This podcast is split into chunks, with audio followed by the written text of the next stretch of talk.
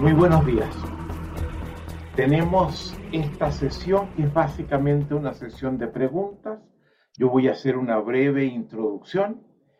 Em, la idea es que esto dure 45 minutos, no más de una hora. Y vamos a tratar de que sean 45 minutos, quizás un poquito más.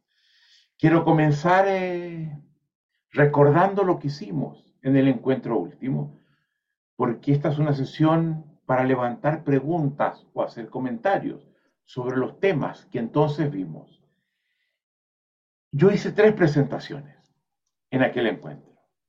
Uno en torno a la noción de obsolescencia ontológica, que es una noción que he acuñado para dar cuenta de lo que considero que es el problema más serio que enfrenta hoy día la especie humana que tiene que ver con el hecho de que nuestra época tiene un conjunto de características, tiene un conjunto de dinámicas, que plantea un conjunto de problemas y desafíos, que a pesar de las muchas cosas positivas que en ella estamos haciendo en esta época, no estamos teniendo capacidad para resolver en forma efectiva esos problemas y desafíos que nos plantea la actual época histórica. Yo he agrupado esos problemas y desafíos en cuatro dominios. El primero, el de la crisis ecológica, que amenaza la supervivencia de la humanidad. Escuchábamos hace tres días al secretario general de las Naciones Unidas diciendo algo en un tono que nunca ningún secretario de las Naciones Unidas había utilizado, que suelen hablar en bastante forma bastante ambigua, diplomática, sin acentuar muy profundamente ciertas convocatorias. Y donde Guterres, el secretario general de las Naciones Unidas, nos decía o nos coordinamos ya, o pereceremos como especie. Esto es insólito. Y no estamos respondiendo a tiempo y como corresponde. La segunda crisis tiene que ver con la crisis de nuestra convivencia social, de la caída de las instituciones que sostenían el orden social en el cual nos desenvolvemos. Y podemos mencionar eh, la iglesia, los partidos políticos, el Estado, la educación, etcétera, etcétera, etcétera. Hay una crisis del orden social que se expresa, entre otras cosas, en un desarrollo insólito de la delincuencia, que muchos lo ven como un, un avance en una línea que viene de atrás, que alcanza un nivel inédito. Y yo digo, no, no, no, no, no, no. No es el final de una línea, es el inicio de otra línea. Thomas Hobbes nos decía hace ya siglos, el hombre es un lobo para el hombre, tiende a devorarse unos a otros. Y eso es lo que estamos enfrentando ahora. El inicio de una forma de convivencia que no logra establecer las condiciones mínimas para una vida adecuada. Y lo que hoy día estamos enfrentando en el mundo entero se va a disparar, porque la gente va a luchar por los pocos recursos, en la poca agua disponible, las pocas tierras disponibles, que aseguran la sobrevivencia del conjunto de la humanidad. Crisis en la convivencia social, segundo dominio. Tercer dominio, una crisis en nuestras relaciones personales.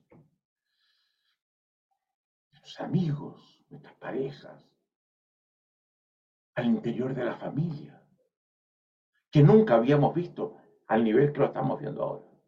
Y la tercera crisis, profunda, una pérdida creciente del sentido de vida un sentido que requerimos para sustentar la existencia y evitar las depresiones, y por qué no decirlo, el suicidio.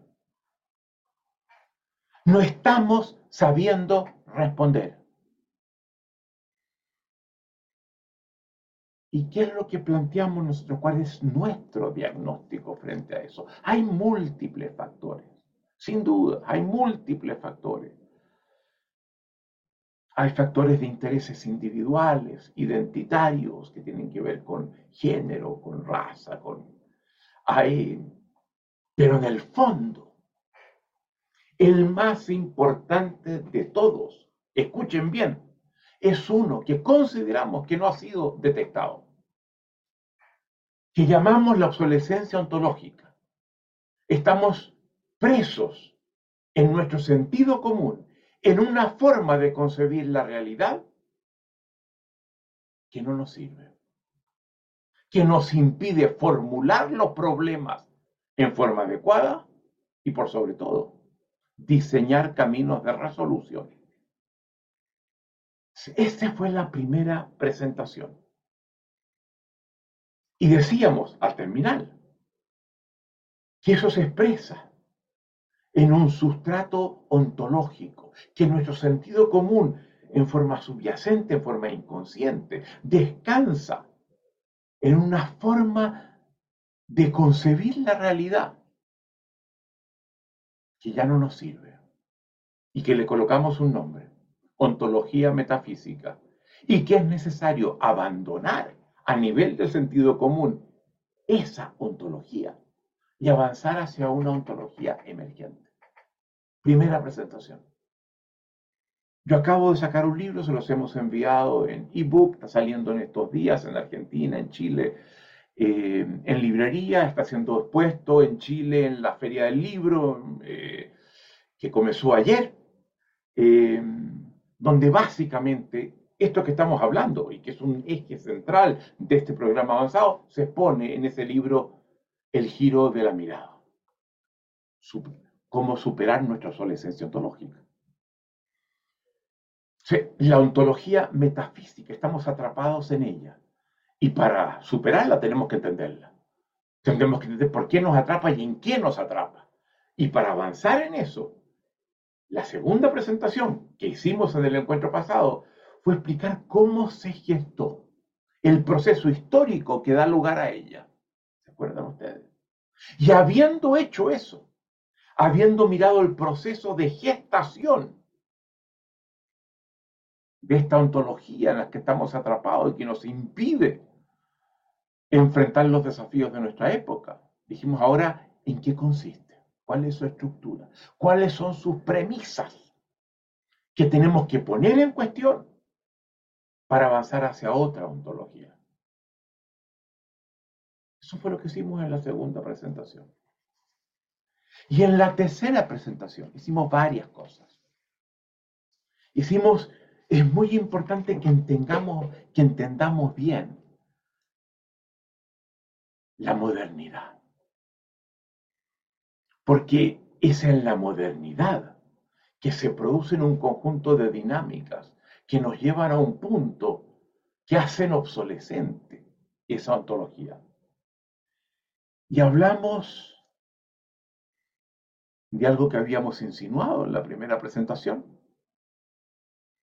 de cambios fundamentales que desde el inicio, incluso un poco antes que la modernidad se arranque se producen en dos áreas que dan cuenta de lo que hemos llamado la conectividad social en su sentido fuerte.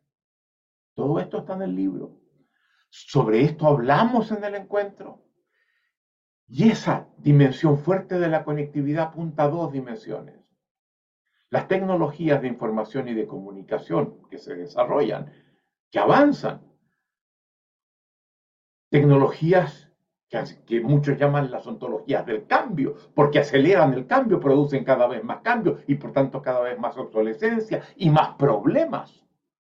Y por otro lado, el desarrollo del transporte, la ampliación del mundo, del comercio y de las instituciones financieras que los sustentan. Esa es la globalización. Eso tiene un, efecto fundamental. Y a partir de eso vienen un conjunto de avances que van a dar lugar a la apertura de la modernidad. En primer lugar, la recuperación, que por los viajes que se hacen hacia partes del mundo donde el mundo occidental, Europa fundamentalmente, no, no, no, no había accedido, hace fundamentalmente de la filosofía helenística, una filosofía que es distinta de la metafísica, que tiene algunas hebras que toma de ella, pero que se apoya en, en Heráclito, que era lo opuesto a Parménides, que es aquello en lo que se apoya Sócrates, Platón y Aristóteles.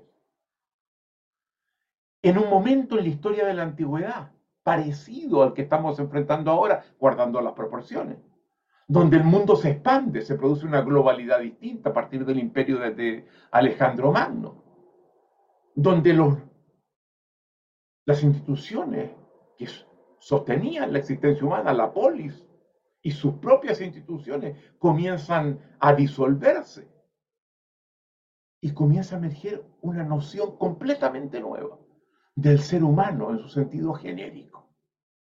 Eso no existía antes. La noción del cosmopolitismo, la noción de que todos compartimos los seres humanos una estructura existencial común y que incluye esclavos, a bárbaros, a mujeres, artesanos no ciudadanos, para Aristóteles, para Platón, para Sócrates. Cuando hablaban del ser humano, hablaban de los ciudadanos, dejando fuera a las mujeres, a los metecos, a los esclavos y obviamente a los bárbaros. Y en esa filosofía surge la noción de que todos los que dejábamos fuera participamos de la misma forma de ser y enfrentamos problemas equivalentes. Eso fue muy, muy importante la recuperación de esa filosofía helenística. Hay una sección del libro que usted que enviamos que habla de ello, muy concisamente.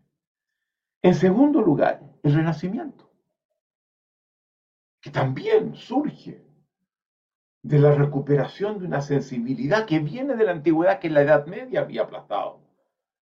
En tercer lugar, la reforma protestante, que cuestiona la institución más importante de mil años en la historia de Europa, que es la Edad Media, que la desafía y que reivindica la libertad de conciencia.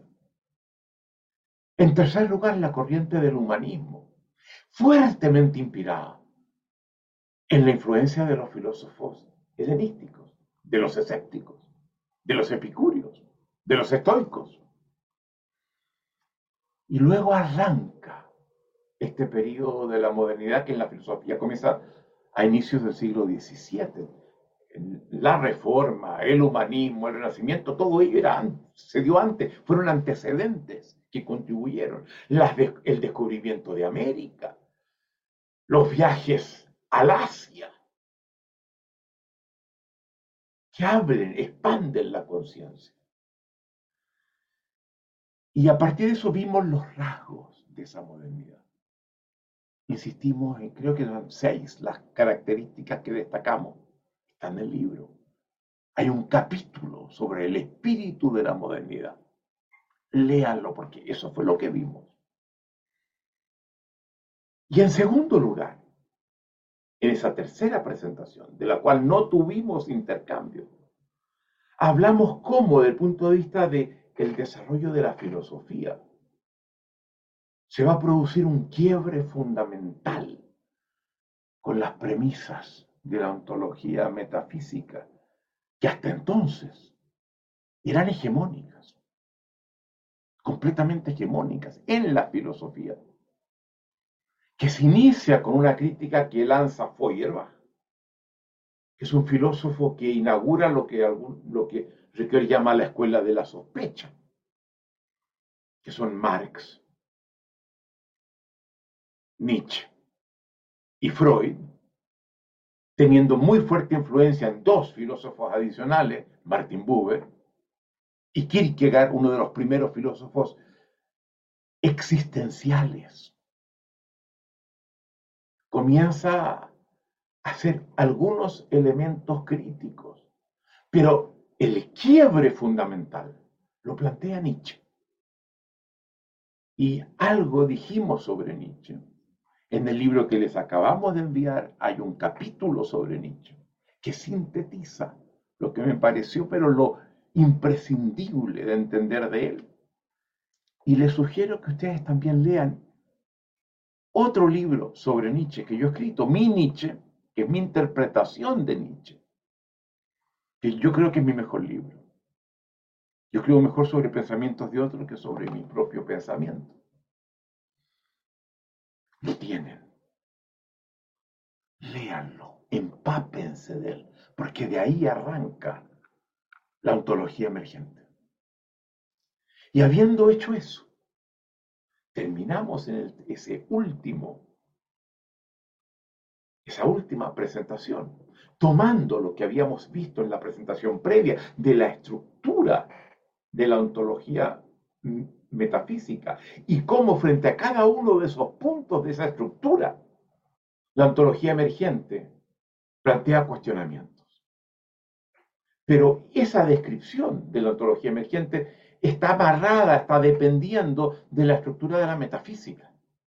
Y por tanto, en el libro que les entregamos, después de haber hecho el contrapunto entre la ontología metafísica y la emergente, tomando cada uno de los puntos de la primera y como la, la segunda lo pone en cuestión.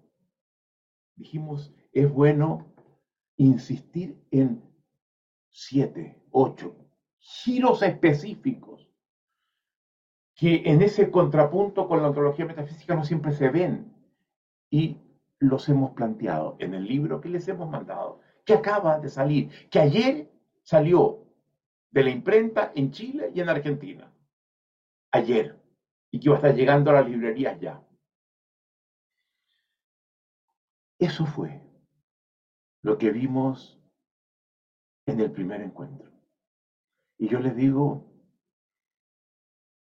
uno, me interesa que reaccionen, que me hagan comentarios breves para escuchar al máximo. Preguntas breves, no más de una, para poder tener a varios.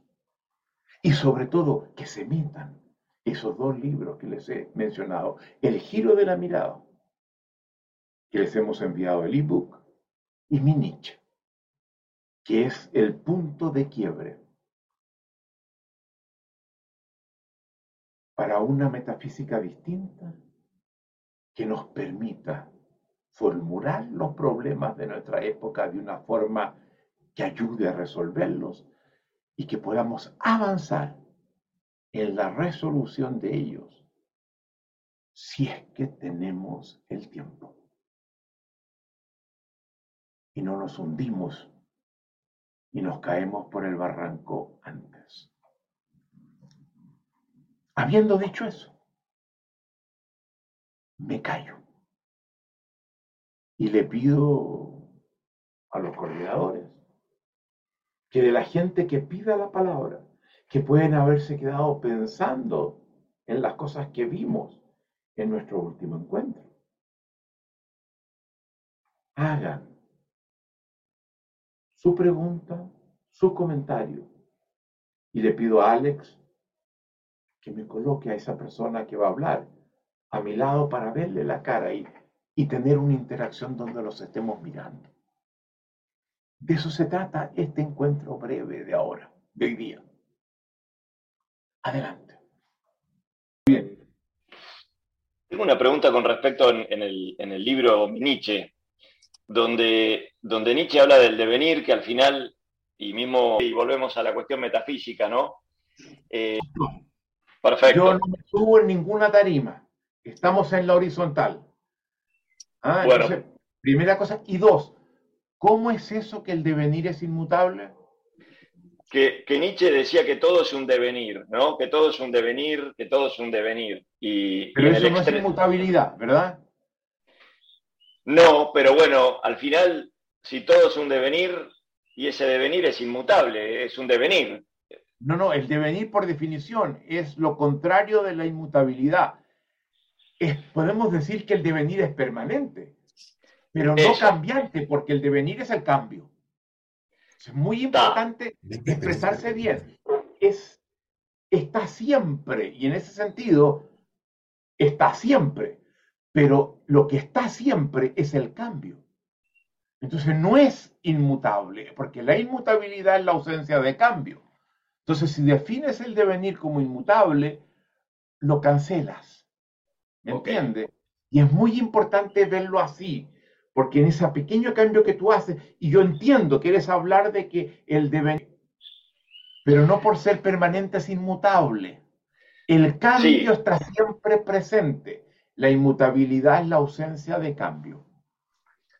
Muchas gracias. Y no, mi pregunta es, me quedo medio desnudo, eh, porque es una propuesta muy radical, entonces, eh, y hablo desde mi corazón, así como me sale. Yo, por ejemplo, soy un tipo creyente. Entonces digo, bueno, y, veo que Nietzsche tiene un montón de características que después se han incorporado a la religión, como Jung y toda la sombra y toda esta cuestión. Pero yo digo, ¿hay algún punto posible de tangencia que... ¿Cómo me rearmo entre la metafísica y la ontología? Eh, porque puedo abrazar a Nietzsche, pero, pero eso, esa es mi pregunta. A ver, te escucho bien. ¿Te preocupa que el camino que estemos tomando pueda poner en cuestión tu fe, pueda conducir a algo que te disuelve una dimensión que para ti en la vida es fundamental, ¿verdad? ¿Eso te entiendo bien? Sí, totalmente abierto a replantearla de todas las maneras posibles, pero ¿de qué me quedo? ¿Cómo me agarro al final del día? Eh, porque, ¿Qué me queda? ¿Qué punto de unión? Por supuesto, por supuesto. Y tú vas a ver que en el, en el epílogo del libro que yo les enviara, El giro de la mirada, los últimos párrafos insinúan ese tema y digo, bueno, pero ese tema lo quiero guardar para otro libro. Mm. Y mis una presentación, la última presentación que voy a hacer en el programa es sobre este tema. Pero para llegar a ella, tengo que hablar de muchas otras cosas. Entre otras del problema de la sombra y que lo vamos a hablar en el próximo encuentro del medio. Pero te lo quiero sintetizar para bajar un poco tu angustia. Yo fui ateo. Y hoy día sostengo que el ateo, que el ateísmo, no es una solución es la profundización del, problema. Y que tenemos que recuperar como algo indispensable un camino de desarrollo espiritual, por tanto, una apertura a una dimensión de trascendencia religiosa, pero que tenemos que colocarla no en un sustrato metafísico como aquel en la que he estado, sino en algo distinto que no implica necesariamente abandonar la espiritualidad occidental. Yo me quedo en Occidente. Yo tomo la figura de Jesús como un elemento de inspiración. No me voy a otro lado, que me resulta atractivo porque está lejos, simplemente y lo conozco poco. Quiero hacerlo acá, pero quiero que, que estés tranquilo porque yo creo que la espiritualidad es fundamental para enfrentar los nuevos tiempos que estamos encarando. Y sobre eso voy a hablar. Yo tengo un proyecto, yo tengo 79 años, lo compré hace un mes y medio atrás. Y me he propuesto llegar a los 80 con tres libros. El giro de la mirada es el primero. El segundo se llama El alma menguante. El retorno a la caverna, a la de Platón, por el lado sombrío del camino, por la sombra del camino. Y el tercero se llama, se va a llamar, Grandeza y Miseria del Alma Humana. Y es en función de aceptar que los seres humanos tenemos un potencial de grandeza que solamente la muerte lo que es, que no tiene límite. The sky is the limit, como dicen los ingleses. Pero somos a la vez profundamente miserables. Y es en función de la dimensión miserable que tenemos que la espiritualidad nos es fundamental. Y particularmente en esta época no podemos prescindir de ella, pero el problema es que la que se nos ofrece no nos ayuda. Pero tú vas a ver que vamos a ser defensores. Y no te quiero anticipar más. ¿Cómo es esa espiritualidad no metafísica? Pero es un elemento central y va a ser el último capítulo del tercer libro y la última presentación de este programa. Así que vamos a llegar allá. Pero me interesa quitarte el temor de que vamos a socavar algo que tú valoras y que consideras muy importante. Como te digo, yo fui ateo hasta que me di cuenta que estaba profundizando el problema y no avanzando hacia la solución. Pero no digo más. Vendrá. gracias. Y me gusta mucho la inquietud que levantas, porque me revela que estás entendiendo aquello que estamos haciendo y que ves un problema en eso. Mm. Este va a ser el costo que va a tener. Yo creo que vamos a ir a algo que, vamos a, en sentido contrario al temor que tú tienes. Vamos a reivindicar el carácter indispensable para, para alimentar el sentido de vida que está crecientemente en crisis, a no soltar el dominio de la espiritualidad, pero de una forma radicalmente distinta, que ya la veremos. Y no pretendo ser profeta. Muchas gracias, Rafael. Ricardo, muchas gracias. Hola, Elizabeth, ¿cómo estás? Hola Rafael, bien, bien, gracias a Dios. Y gracias a Ricardo por preguntar lo que preguntó, porque era algo que también me inquietaba. De hecho, estaba, estaba el domingo en misa y estaba escuchando al sacerdote y yo decía, lo que está escrito en la escritura me gusta, la interpretación del sacerdote no, y entré en conflicto. Pero bueno, esperaré pacientemente. Muchas gracias a Ricardo por eso. Mi, mi pregunta va por otro lado. En todo lo que he leído, el ingeniero químico, y, he vivido mi vida llena de ingenieros, entonces este mundo es nuevo y diferente para mí. Mi pregunta es, ¿cómo, porque me he encontrado con esta dificultad, cómo llevar esta discusión sin parecer de alguna manera arrogante, sin parecer que está uno tratando porque lo intento, lo he intentado en algunas ocasiones, meter, bueno, ¿tú qué piensas sobre esto? ¿Qué piensas de la trascendencia de las personas? Y, el ambiente en el que me encuentro es como, ah, no hablemos de eso, ¿para qué? O sea, no, no, no, no, no.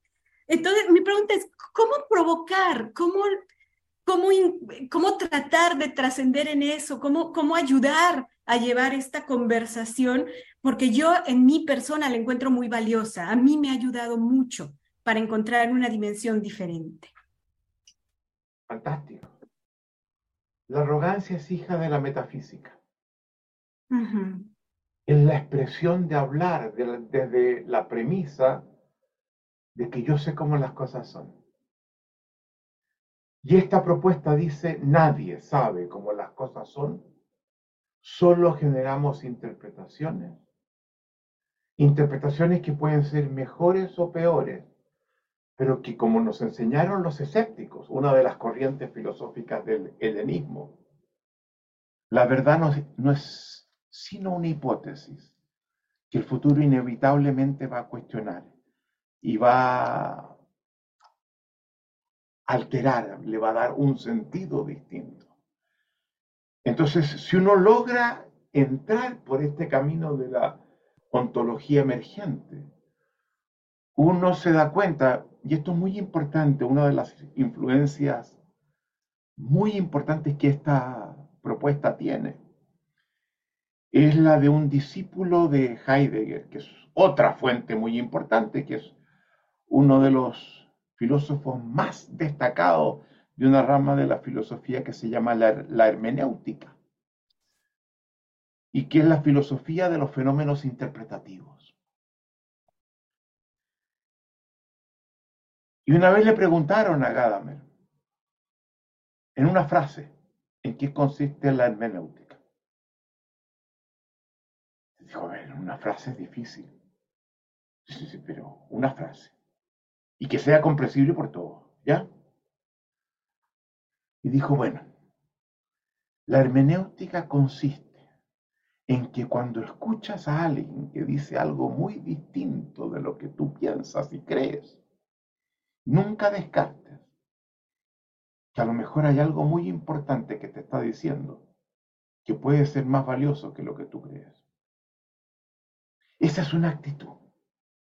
Esto no es una propuesta que tiene que ir acá y que sirve para argumentar intelectualmente. Esta es una propuesta que define la forma como nos relacionamos con los demás, que define una ética distinta. Y si tú no hablas desde la verdad, sino hablas desde mostrarle al otro que a partir de los problemas que ese otro tiene, y todos tenemos muchos problemas hoy día, a lo mejor hay, a lo mejor hay caminos. Los escépticos decían algo que yo dije en mi segunda presentación, perdón, en mi tercera presentación. Ellos básicamente es una corriente que se opone a la noción de certeza, a la noción de que la verdad es definitiva y se clausura. Y él y los escépticos sostienen la verdad es siempre una hipótesis que va a tener muchas vueltas en el tiempo, en la historia. Y cuando uno sabe eso, tú te desplazas por la historia en convivencia con los demás de otra forma. Y cuando los demás te dicen cosas que no entiendes, lo primero que haces es tratar de comprenderlo. ¿Y por qué me dice eso? ¿Y de dónde viene? Eh, entonces, tú vas a ver en el epílogo del libro que les enviamos como ebook, yo digo eso. Digo, si hay algo en lo que por sobre todo se concentra la ontología metafísica, es en un determinado concepto de verdad. Allí se cristaliza. Ahí se expresa en su máxima perfección. Y ese concepto de verdad tenemos que comenzar a ponerlo en cuestión. Yo creo, yo no puedo dejar de operar en la existencia sin apostar por ciertas interpretaciones por sobre otras, pero siempre desde una actitud nuestra, que hay otras cosas que pueden ser más válidas que lo que hoy día reivindico. Entonces, lo que hay que cambiar no es solo la mente y las teorías desde las cuales operamos. Hay que llevarlo a la forma de relación con los demás. Los demás tienen que ver que estás dispuesto a escucharlos sin descalificarlos. Estás dispuesto a escucharlos desde el respeto, desde la confianza, desde la autonomía que le confieres al otro para que defina su vida de acuerdo a como él o ella quiera que sea. Y cuando lo haces desde allí, ellos se abren a lo que tú puedes decir de una forma milagrosa. De una forma milagrosa. Y si te digo, por, por, tomar un ejemplo que se me ocurre en este instante,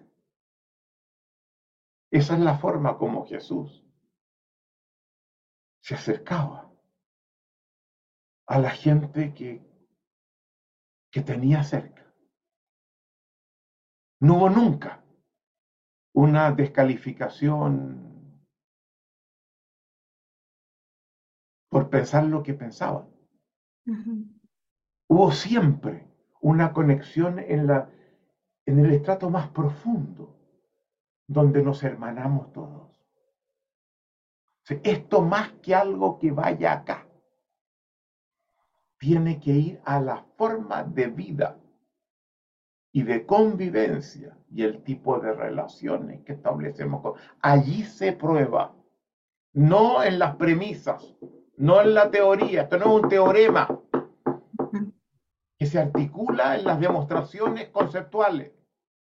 Esto se valida en que te permite una vida más plena, un acercamiento, donde aunque haya gente que diga, yo sé que no pensamos igual, me encanta hablar contigo y lo más que quisiera es seguir hablando contigo.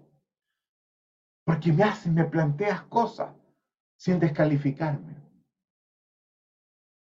Es en la vida que tiene que vivir esto, no aquí. Ahora tiene que entrar acá. También. ¿Entiendes? Aquí contenemos a todos. Y porque tenemos esa capacidad de contención, nos hace eso muy fuerte, pero no por ser arrogante. La arrogante es la actitud, la ética del metafísico, que descalifica. Aquí no descalificamos a nadie, porque cada vez que escuchamos a alguien que piensa algo muy distinto de lo que yo creo, hay dos preguntas a hacerse. Una,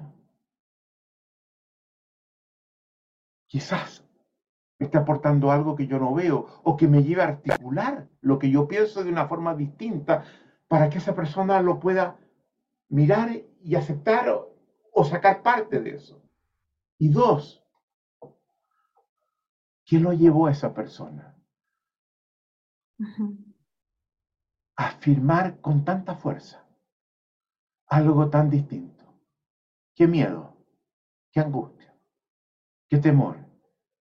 ¿Y cómo puedo yo proveerle una seguridad que lo valide, que se sienta aceptado entero, no importa de lo que, lo que me diga?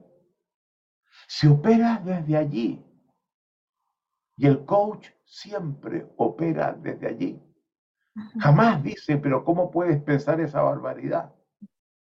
Porque no hay tal barbaridad porque eso presupone que yo me coloco en un lugar. Por eso te digo, no me digan usted, porque ya me colocan en otra parte. Me están jodiendo.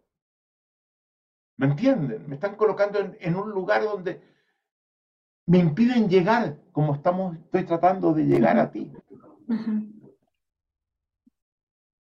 Esto tiene que expresarse no en un cambio de paradigma, sino en una forma de vida y de relación con los demás distintas. Allí se juega, esa es su cancha. Y se valida en la apertura que obtengo de los otros, que te terminan diciendo, yo quisiera poder vivir como tú, por lo que tú me muestras, y cometemos errores. Y los vamos a cometer siempre. Eso es lo que te podría decir por ahora, Elizabeth. Te lo agradezco mucho. Muchas gracias. Hola, Maffer, ¿cómo estás? Hola, Rafael, mucho gusto. Te quiero a mi lado, te, te, estoy viendo arriba, ahí te tengo. Muy bien. ¿Cómo estás? Bien. Eh, siendo breve, como nos pediste, tengo mucha curiosidad de saber cuándo dejaste de ser ateo. Ay, ay, ay. A ver, yo fui marxista.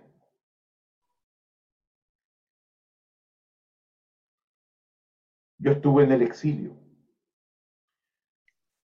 Yo fui expulsado de la Universidad Católica donde yo trabajaba y era miembro del Consejo Superior de la universidad en representación de los docentes de izquierda de la universidad.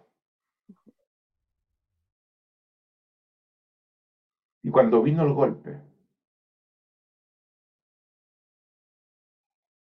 a ponerme, a ver, ¿qué pasó?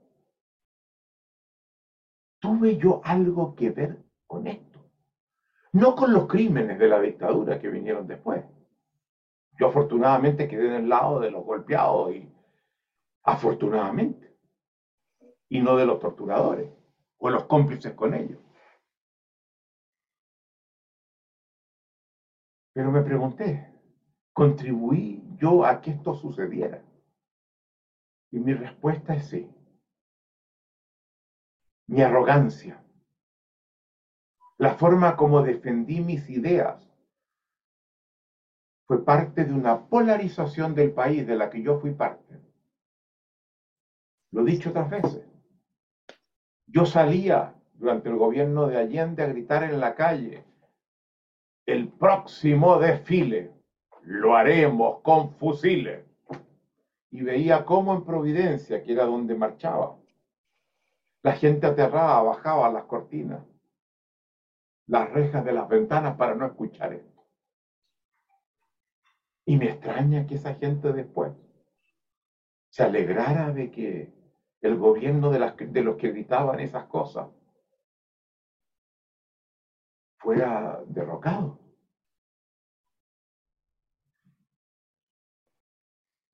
Yo creo que esa experiencia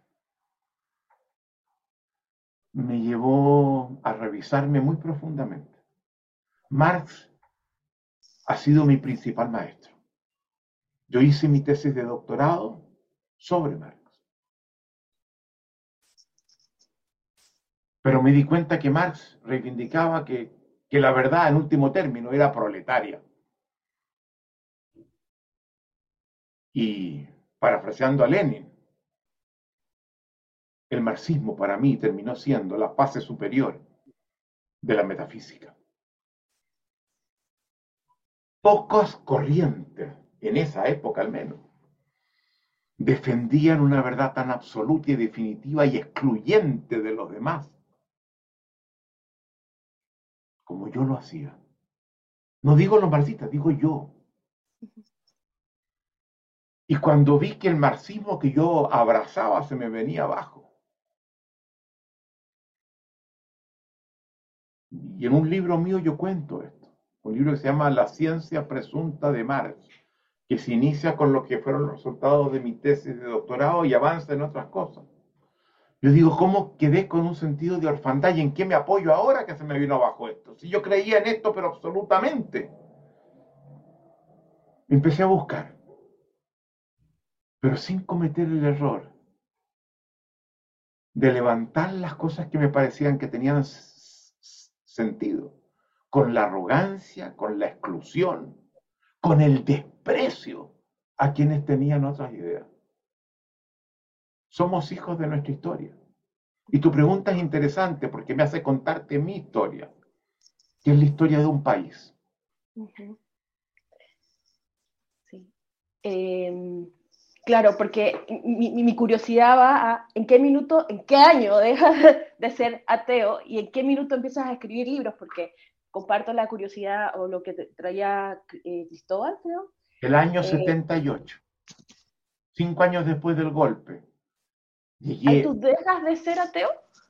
Ahí dejo de ser ateo, vuelvo a Chile, no diciendo que soy creyente, porque claro, no tenía claro, que creer, pero buscando, buscando. Tanto es así que yo participo en distintos grupos de estudio a mi vuelta a Chile después de haber sacado mi doctorado en Inglaterra. En un grupo donde participaba Enio Vivaldi, Rosa de Bes, un conjunto de biólogos sobre biología y, y comportamiento social, que me ha sido muy importante. En un grupo con Manuel Antonio Garretón, Eugenio Tirón y, en fin, otra gente. Javier Martínez, que fue uno de los asesores del segundo piso de Ricardo Lago, presidente de Chile en la moneda, de renovación socialista, de avanzar hacia un socialismo democrático. Y eso implica un socialismo que se construye con el conjunto de la sociedad sin excluir a nadie. Pero también en un grupo de estudio sobre cristianismo.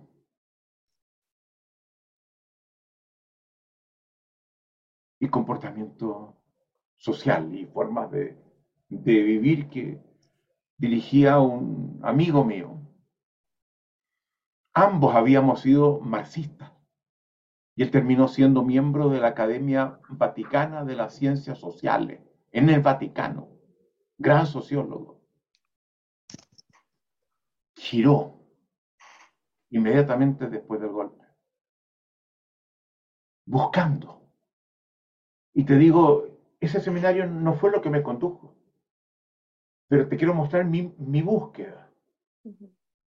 Y hoy día las cosas, de la, una de las vetas más importantes de cosas que yo leo son libros de, sobre espiritualidad.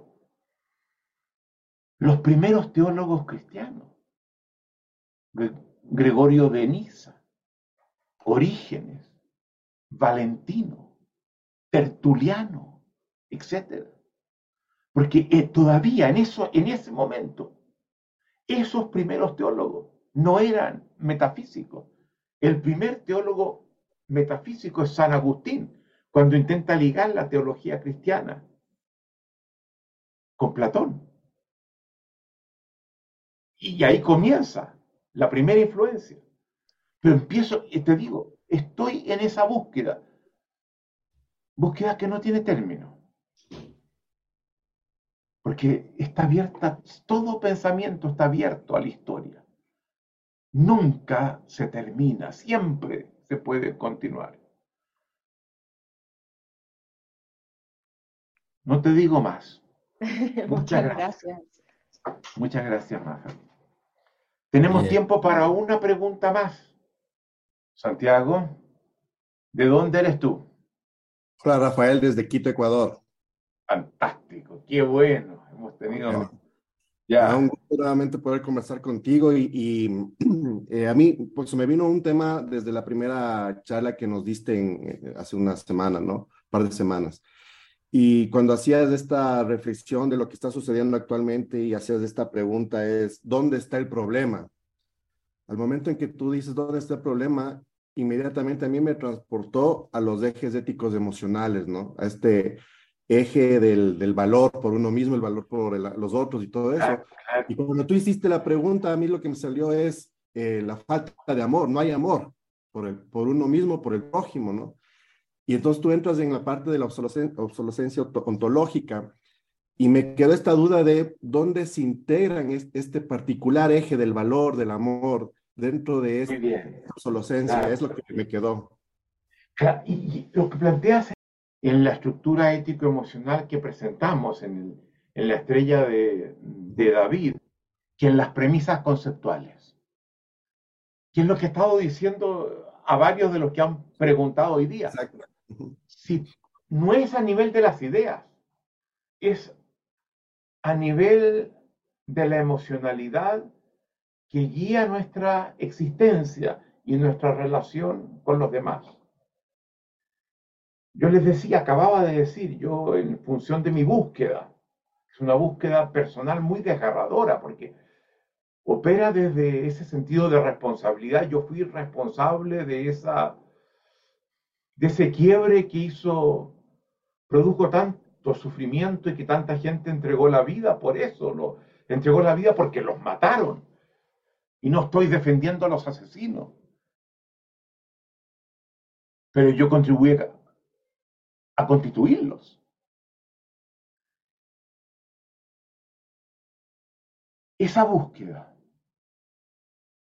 yo contaba, me ha llevado a estudiar a, a los primeros que reflexionaron a partir de las enseñanzas de San Juan Bautista, de Jesús y de, de San Pablo. Y yo tomo ello porque uno esta cultura, eso, esa es su base. Yo no voy a ir a, seguir a Confucio, ¿me entiendes? Porque... Eh,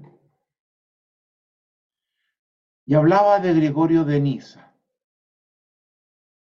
Y Gregorio de Niza dice algo que es fantástico. El ser humano, estamos hablando del año 300 y tanto, el ser humano es un ser que tiene un vacío de ser, que se sabe con un vacío en su existencia, se sabe siendo con un vacío de ser, que lo tenemos todos. Y ese vacío de ser procuramos llenarlo. Y lo llenamos de muy distintas formas. El amor es una forma. Buscar complementarme con otro. Que otro llene parte de ese vacío. termina siendo un poco una ilusión, pero que sirve mucho. Se llena también con la amistad. Y fue un valor defendido por los epicúreos, conscientes de que disolviéndose la polis, estaban en un espacio sin raíces, desarraigado,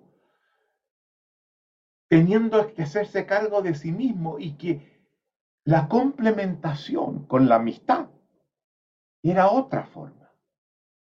Y por último, a través de plantearse, además de las otras dos, una misión, un futuro que comience a llenar ese vacío en función de resultados que ciertas utopías, ideales de algo mejor te proporcionan. Y algunos escogen más por un lado, otros escogen más por otro lado. Da lo mismo, cada uno escoge lo que le sirve. Pero yo siento que preguntarse, que, lo que la filosofía existencial nos proporciona, es entender que en definitiva el problema, el problema fundamental que todo ser humano enfrenta, remite a sus condiciones propias de existencia que las compartimos todos. Ese sentido de orfandad, mm ese sentido de inhospitalidad, de desarraigo, de estar al borde del abismo, de, no tener de dónde agarrarme. Y la metafísica surge como un antídoto, antídoto a eso, ¿me entiende? Nos proporciona una cosa de la cual nos agarramos que, que es firme y definitiva. Esa fue una ilusión. No hay nada definitivo. Y tenemos que aprender a buscar una solución, aceptando que las verdades que se clausuran, que se consideran definitivas, universales, no existen porque la época nos las cuestiona una y otra vez. Pero tenemos que crear una forma de vivir con sentido, aceptando esos desafíos que nuestra época nos impone. Y esto va directamente a eso. Y yo quiero insistirles a ustedes. Voy a hablar de eso en mi última presentación de programa porque voy a volver a Gregorio de Nisa, año 300 después de Cristo, uno de los padres capadocios en Turquía, cerca de Armenia, primer territorio de la, que se declara cristiano. Y esa afirmación de aceptar que somos un ser con vacío de ser. Eso es, güey. Eso es, te digo, de las cosas más lúcidas que se pueden decir. Y tratamos de llenarlo y lo llenamos y, y así, de mil formas. Pero con las cosas que lo llenamos no nos están funcionando. Hoy día la iglesia, el cristianismo y su institución, y te digo, yo he estado trabajando con sacerdotes. Participé en un programa que organizó en Chile el Comité Permanente del Episcopado, porque los sacerdotes están viviendo ese desgarramiento y no tienen con quién hablar de una forma que, le, que les sirva. Y me pidieron que participara en un programa que a un ex alumno nuestro, sacerdote, le pidió el Comité Permanente del Episcopado que hiciera para sacerdotes que están solos y no saben a quién acudir en esta crisis brutal de la iglesia. Yo no rechazo a nadie. En la medida que haya un respeto mínimo a los derechos humanos básicos de, los demás seres humanos. Cuando eso no está en juego, se me frunce el ceño. Pero trato de que no se me frunza. Simplemente por divergencias de ideas. esto que, que, acabo de decir, esa, esa, ese ponernos en contacto, que el ser humano, todos, somos seres con vacíos de ser. Y el amor, la amistad, los proyectos de trascendencia que tenemos, tener proyectos más grandes que nosotros mismos, que están en el futuro, que están por alcanzar. Son las formas que, que tenemos que utilizar para aprender a vivir. Y no las verdades absolutas y definitivas, que terminan produciendo ateísmo y generando crisis brutales porque nos llevan a comportarnos de una forma distinta, sin la humildad, sin el respeto, sin el sentido de dignidad, sin los resentimientos del pasado por las heridas, sin las resignaciones con respecto al futuro, porque abrimos horizonte de trascendencia en nuestra existencia y sustentado en la confianza mutua, que son los seis ejes de la estructura ético-emocional en la que tú hablabas, como una forma central de vida. Ese, esa estrella de David es más importante que el conjunto de las ideas que les entregamos, porque son las coordenadas de cómo conducir tu existencia y cómo comportarte en la vida es más importante que cualquier otra cosa. Y estamos llegando al final, hemos cumplido la hora. Les agradezco, fueron cuatro personas solamente las que hablaron, pero creo, creo que hemos tenido conversaciones importantes. Y me encanta el nivel de las conversaciones que hemos tenido con cada uno de ustedes. Escuchen la calidad de las conversaciones que estamos teniendo a estas alturas. Eso es, vamos avanzando.